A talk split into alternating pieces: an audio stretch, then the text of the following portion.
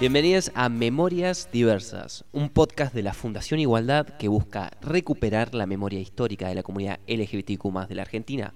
Yo soy Cristian Mariani y me acompaña Paul Caballero.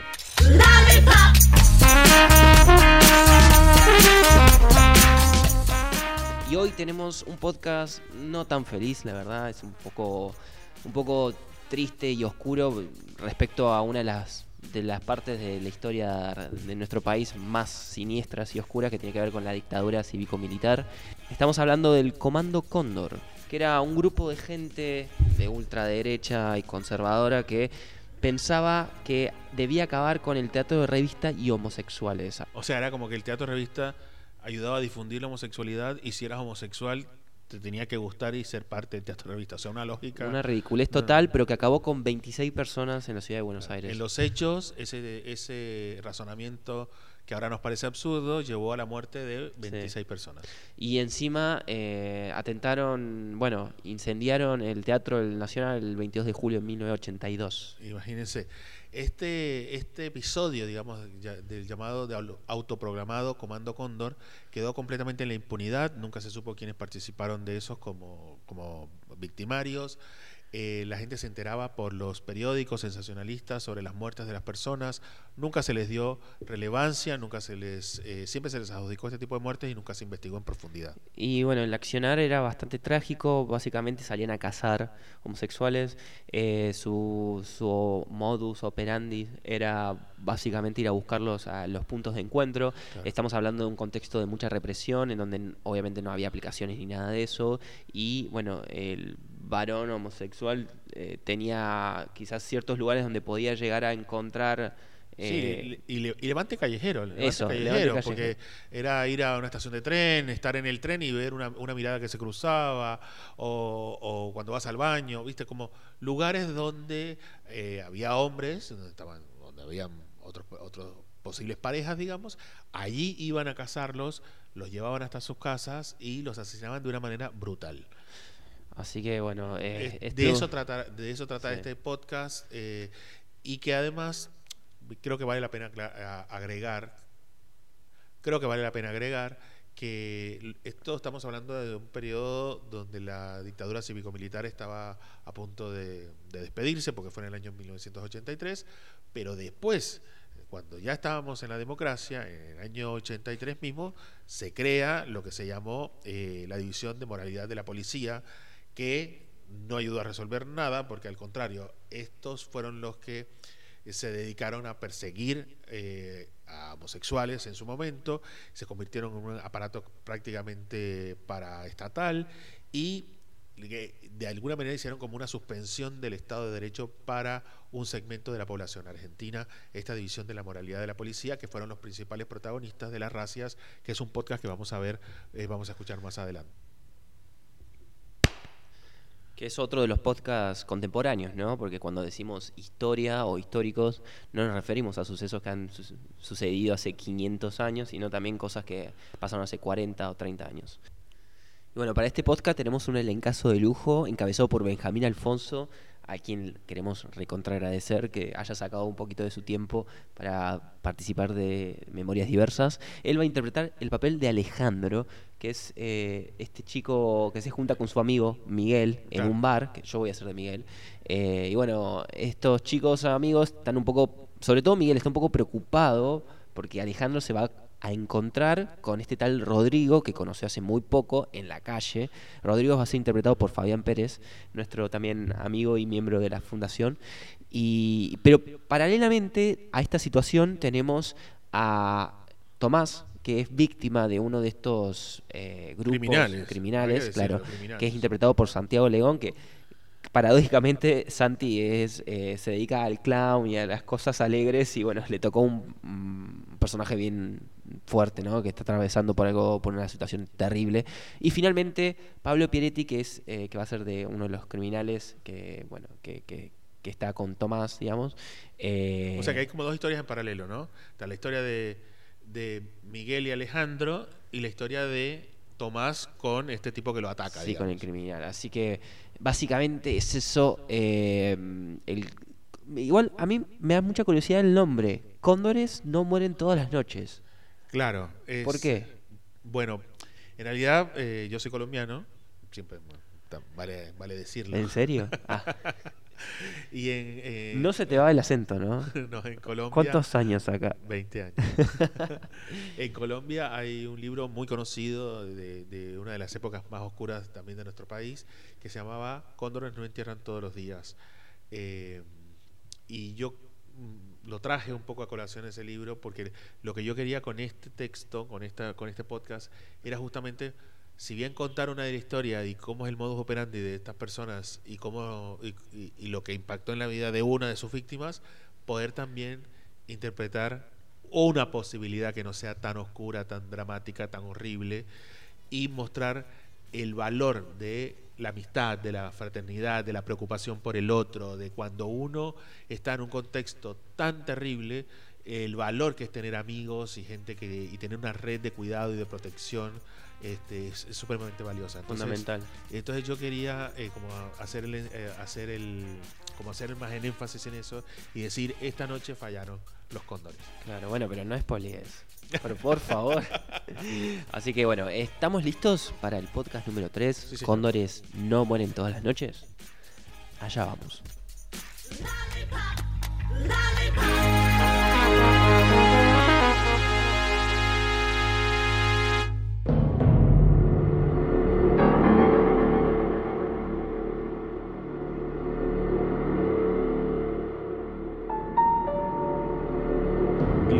Marca el 22 de julio de 1982. Son las 6 de la tarde en Buenos Aires. Unas pocas gotas de lluvia interrumpen el vaivén de las hojas que se resisten a caer desde los esqueletos de los árboles pelados por un invierno frío e inusual que no augura buenas nuevas. En una esquina, un bar de mesas de madera y barra marmolada. Adentro, Miguel y Alejandro.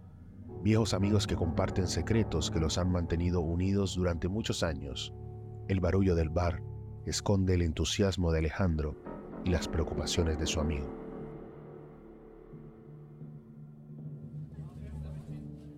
Veo estrellas en los ojos por alguien que no conoces.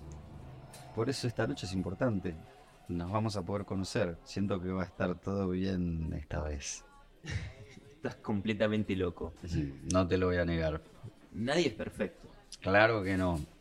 Excepto él. bueno, no sé qué decirte. Alegrate por mí. Ya no estoy para andar de aventuras. Quiero levantarme a la mañana y verlo ahí, abrazarlo y darle mis famosas galletitas de manteca con café. Bueno, lo que hay que escuchar. ¿Vos estás enfermo? Enfermo de amor. Te veo estrellas en los ojos por alguien que no conoces.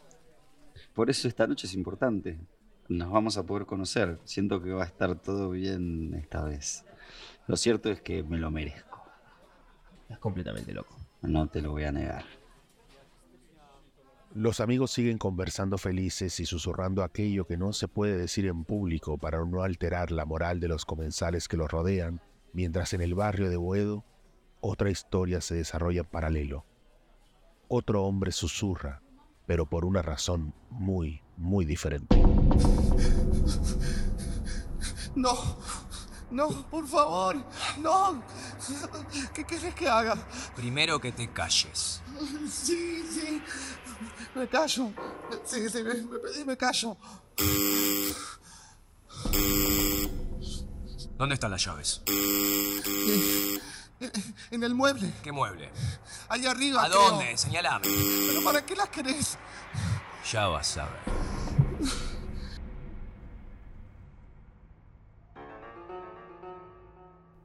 Una advertencia, una incertidumbre y una noche que avanza implacable.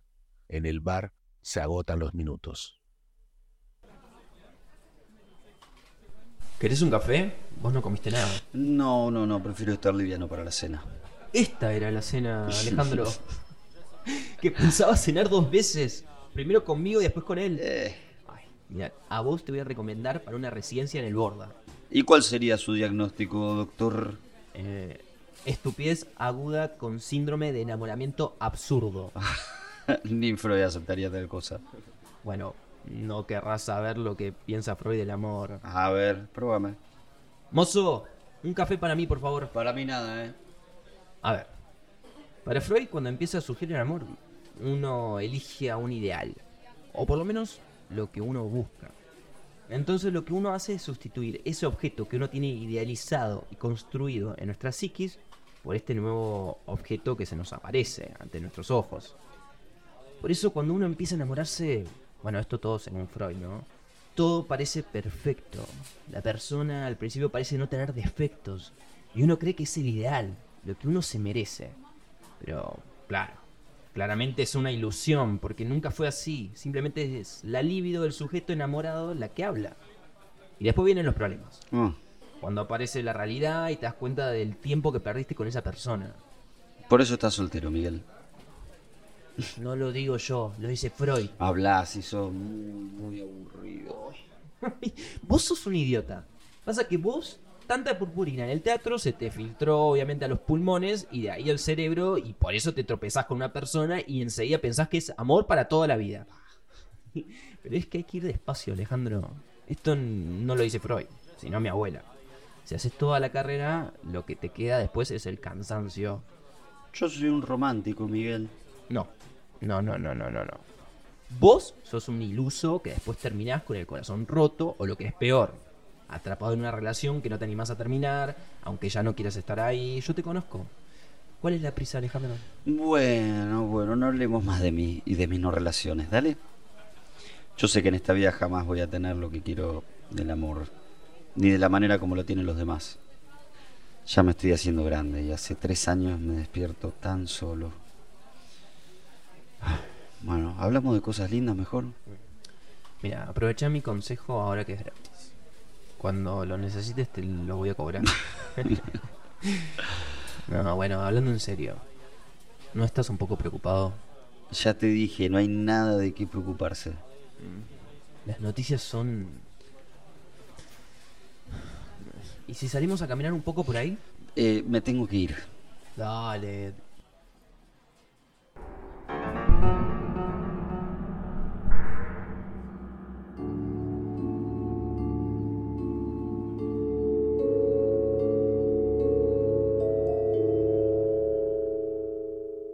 Ahora necesitamos que nos digas alguno de los nombres de tus amigos. Por favor, llévense lo que quieran.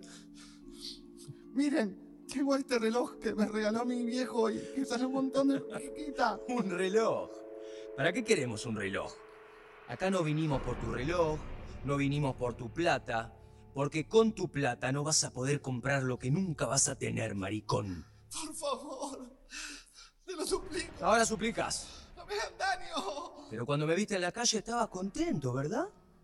Conmigo te falló el olfato homosexual. Porque ustedes son como. como los perros. Se huelen entre sí y se reconocen. Pero vos qué carajo te pensabas que iba a pasar conmigo, degenerado. Nada, te juro que nada. Sí, claro. Nada.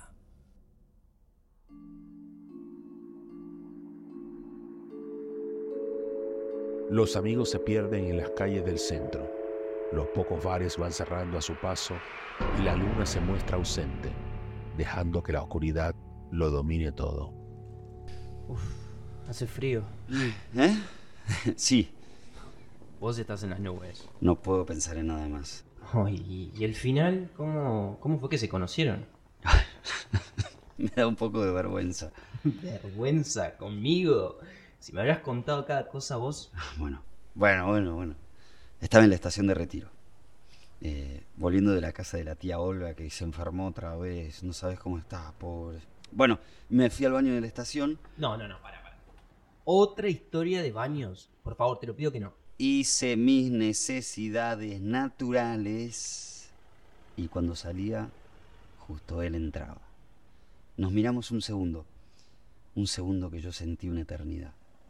Él insinuó una, una sonrisa. Ay, lo vi tan masculino que me atrajo enseguida. Eso también me previno un poco. Vos sabés que estos días hay que tener mucho cuidado. Bueno, siempre hay que tenerlo. Esos que se ven así son los más peligrosos, ¿sabes? Puedes terminar bastante mal. ¿Viste lo que le pasó a Ramón? El amigo de Nicolás. Terminó dos semanas en el hospital, se salvó de milagro. No le pongas sombras a mi historia. Yo quedé absolutamente deslumbrado por su belleza. Ay, esos ojos color caramelo, esos labios tan perfectos y delgados y ligeramente ámbar como la miel. Tuve la misma sensación que cuando estoy en el teatro y escucho los aplausos al final de la función, esa intensidad, esa energía amorosa que lo inunda todo. Entonces me di vuelta y volví a entrar al baño. Él estaba lavándose las manos. Yo me puse a su lado y hice lo mismo. No podía creer que un hombre así pudiera fijarse en mí. Vos. Pero si vos sos hermoso. Tampoco me mientas en la cara. Serio que lo pienso. Lo digo por eso. Lo digo porque sabes perfectamente a qué me refiero con esa clase de hombres que vos no sos. Dale, idiota, pero. Pero entonces. ¿Se vieron en el baño? ¿Y, y qué pasó? Bueno, nos miramos a través del espejo, pero yo no me animaba a hablarle. Él se acercó un poco. Yo extendía mi mano en el lavatorio y él hacía lo mismo. Nos movíamos milímetros. A mí el temblor, la emoción me sacudían todo por dentro. Miraba su cara, sus ojos, su pelo, mientras mi mano se deslizaba tan suave hacia él. De repente estuvimos a punto de hacer contacto y... ¿Sí? ¿Y? Y ahí entró el encargado de limpieza. No. Él salió rápidamente del baño y yo disimulando me fui atrás. Llegué hasta el hall principal y lo perdí entre la multitud de gente que había en la estación. Pero. ¿Por qué salió corriendo? Por miedo, Miguel, ¿por qué más va a ser? Todos tenemos miedo. Y si nos agarraban en el baño, aún así, ahí estaba yo en medio de la multitud, parado, esperando poder identificarlo entre esa muchedumbre que se movía como una gran masa que se devoraba la oportunidad de volverlo a ver. Ay, ¿no te parece romántico? Prefiero no opinar. Entonces, cuando lo di por perdido, de repente apareció detrás de mí. ¿Me buscabas? Ay, ay, hola. Es que te fuiste sin... ¿Te gustaría que nos viéramos? Sí, sí, claro. Pero no acá. ¿Dónde? Yo vivo con mi madre. Ah, bueno, yo vivo solo.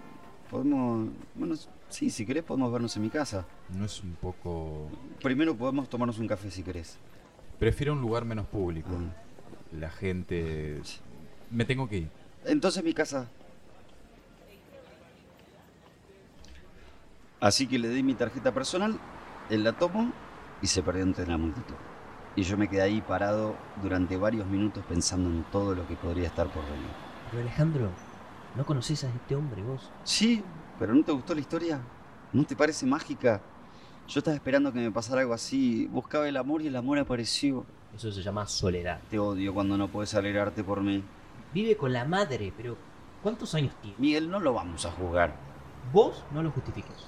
¿Pero qué te puedo decir si no lo conozco? Pero por eso, lo vas a meter en tu casa. ¿Y cómo crees que conozca a alguien? ¿Crees que vayamos a tomar el té a la Violeta si nos tomamos de la mano?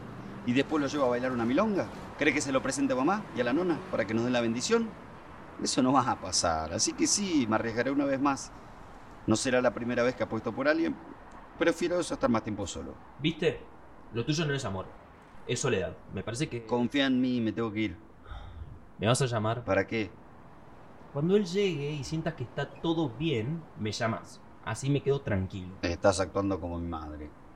Pero están pasando muchas cosas. ¿No viste los diarios vos? Van como 12 hombres muertos en su casa, justo después de una cita. Nadie investiga nada, no, no se sabe nada. Mira, nos tenemos que cuidar entre nosotros, Alejandro. En serio, no podría vivir en paz si te pasara algo a vos. No me va a pasar nada, me tengo que ir. Luis Fisman, Román Galíndez, Alejandro González Luna y Paulo Angemi. Por favor, no me hagan más daño. Mi mamá me necesita. Vos le, hiciste, Enferma. vos le hiciste más daño llevando esta vida perversa. ¿Cuántas lágrimas habrá derramado por vos? ¿Cuánta vergüenza cargado por ser un manfloro maricón inservible? Vos y los tuyos son una mugre que contamina. Una lacra que debe ser erradicada. Dios mío, por favor. No se te ocurra. No te, no te atrevas a invocar su santo nombre en vano.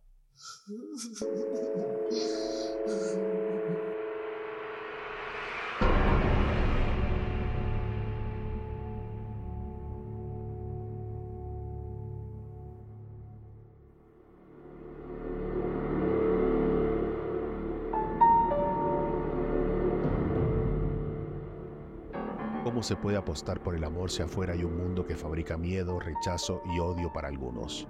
Sin embargo, el amor como la naturaleza siempre se hace paso como una hierba que al final todo lo cubre. Hoy fue un día largo, estuve con un amigo hasta recién. Pasa, pasa. Mm, grande el departamento. Es de mi abuela. Se fue a vivir con mamá, por eso la decoración. No, no entiendo. ¿De qué hablas? L- los muebles los eligió mi abuela hace mil años. Yo hubiera elegido algo más moderno. Ah, no, yo no sé nada de muebles. De repente, ese silencio agudo que vincula a los amantes, la mirada fija, el cuerpo helado, la respiración mínima y las ganas. Alejandro se anima a dar ese primer beso que lo define todo. Pero Rodrigo, Rodrigo lo rechaza. Paciencia. Perdóname.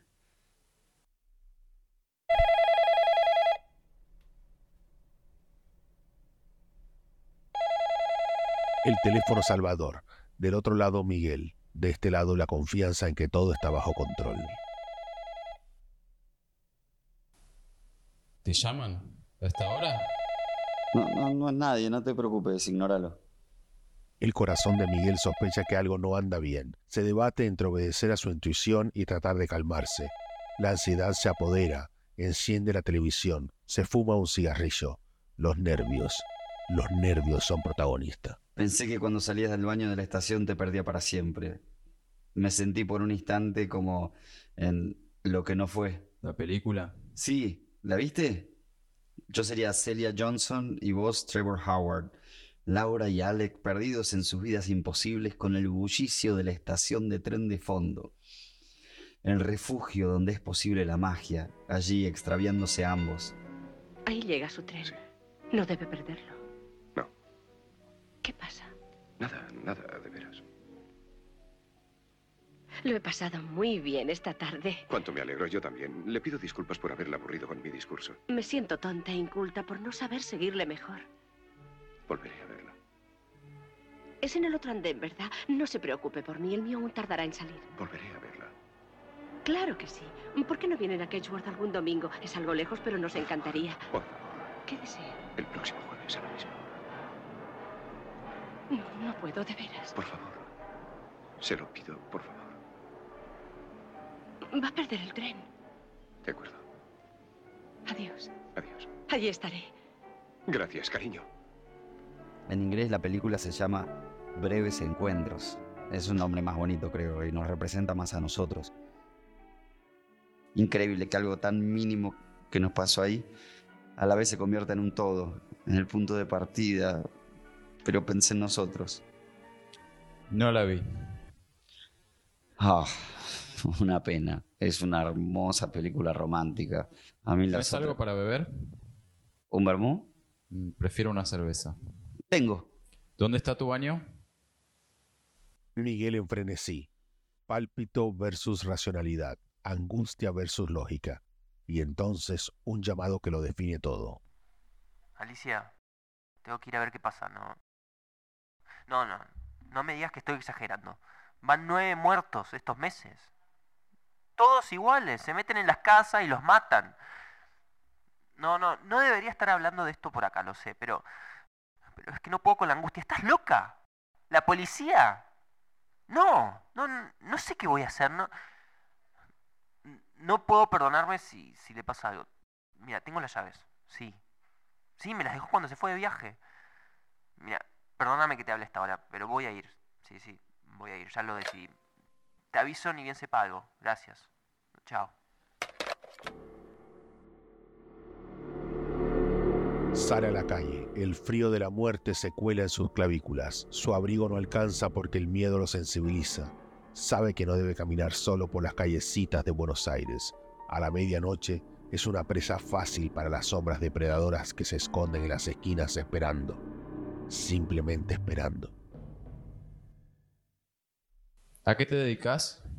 Soy actor. Bueno, en realidad me siento un artista porque sé bailar y cantar, aunque bailar cada vez menos por la edad. bueno, ¿qué sabrás vos de la edad? ¿Cuántos, cuántos años tenés? ¿30, 32? ¿Qué tipo de teatro haces? De todo un poco. Hice mucho clásico, pero últimamente café concert. Igual está todo difícil ahora, pero... ¿Sos famoso? famoso, no. Ay, famoso. ¿Qué tenés ganas de hacer? ¿Tenés muchos amigos? La medianoche despunta y hay fuego en la ciudad. El Teatro Nacional arde en llamas mientras Miguel camina a paso acelerado hacia la casa de Alejandro. Las sirenas dibujan aullidos en el aire, llenando los hogares porteños de incertidumbre y estremeciendo aún más el andar de Miguel.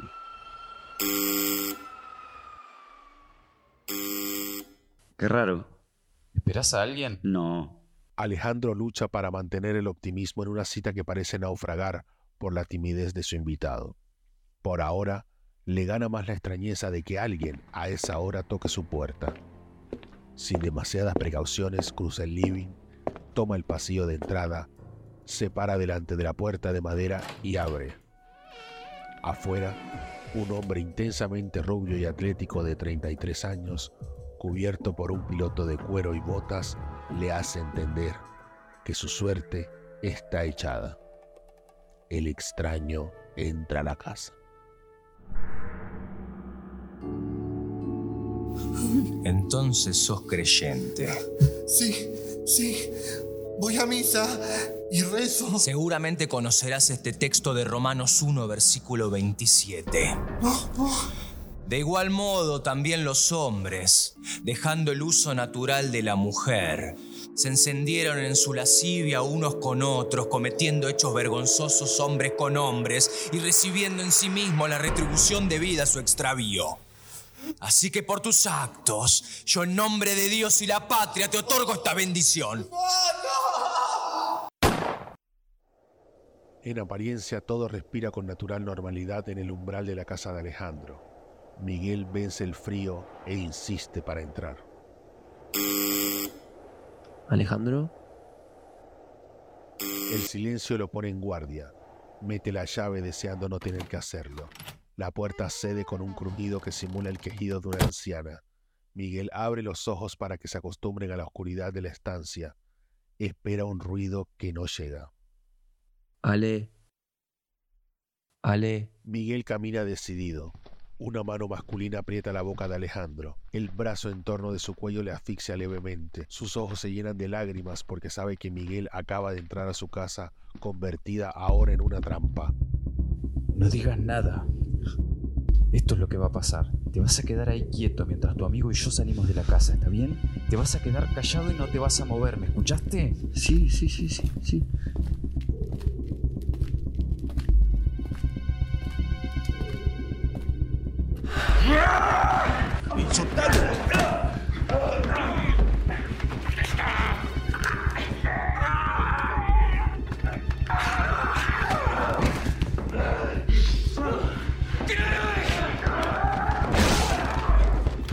¡Largo de acá, malditos! Se van ahora mismo todos de esta casa. ¿Me escucharon? Que me voy a convertir en una maldita loca, ¿eh? Los voy a picar y los voy a tirar en un tacho de basura. ¿Me escucharon? ¡Salgan de acá, malditos cobardes! ¡Déjenos en paz! ¡Queremos vivir en paz! ¡Déjenos! Rodrigo y su acompañante huyen. Una gota de sangre dibuja un pequeño surco sobre la mejilla del rubio. En el piso, los amigos se abrazan mientras la ciudad devora a las dos bestias que salieron a cazar una noche más. No, no puedo. Ah, yo también estoy temblando. ¿Estás bien? Sí, sin un rasguño. ¿Y vos? Bueno, siento que me van a estallar los, los ovarios de la excitación. Ay, desconocía este modo tuyo de superheroína. Ay, esos miserables quedaron en sueño. Ah, Nadie hace nada. Nuestras vidas a nadie le importan. No valemos un peso en este mundo. ay, por suerte nos tenemos, amigo.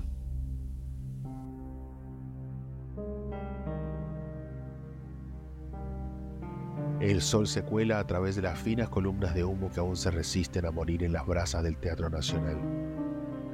Brillan como dos filigranas en el silencio que domina la ciudad que recién despierta. Algunos entenderán el mensaje, temerán alzar su voz, sentirán miedo de ser quienes son y sabrán que afuera hay bestias que esperan a cazarlos. Mientras tanto, Alejandro duerme. Miguel mira al techo y cuenta una vez más los carieles de la lámpara de araña que parece haber estado eternamente ahí en su casa. Y a solo unos pocos kilómetros, una estación de tren, un baño y un depredador que se lava las manos y mira con su cara a la cicatriz que adorna su mejilla, mientras su mano busca el contacto disimulado con otro hombre para cazarlo.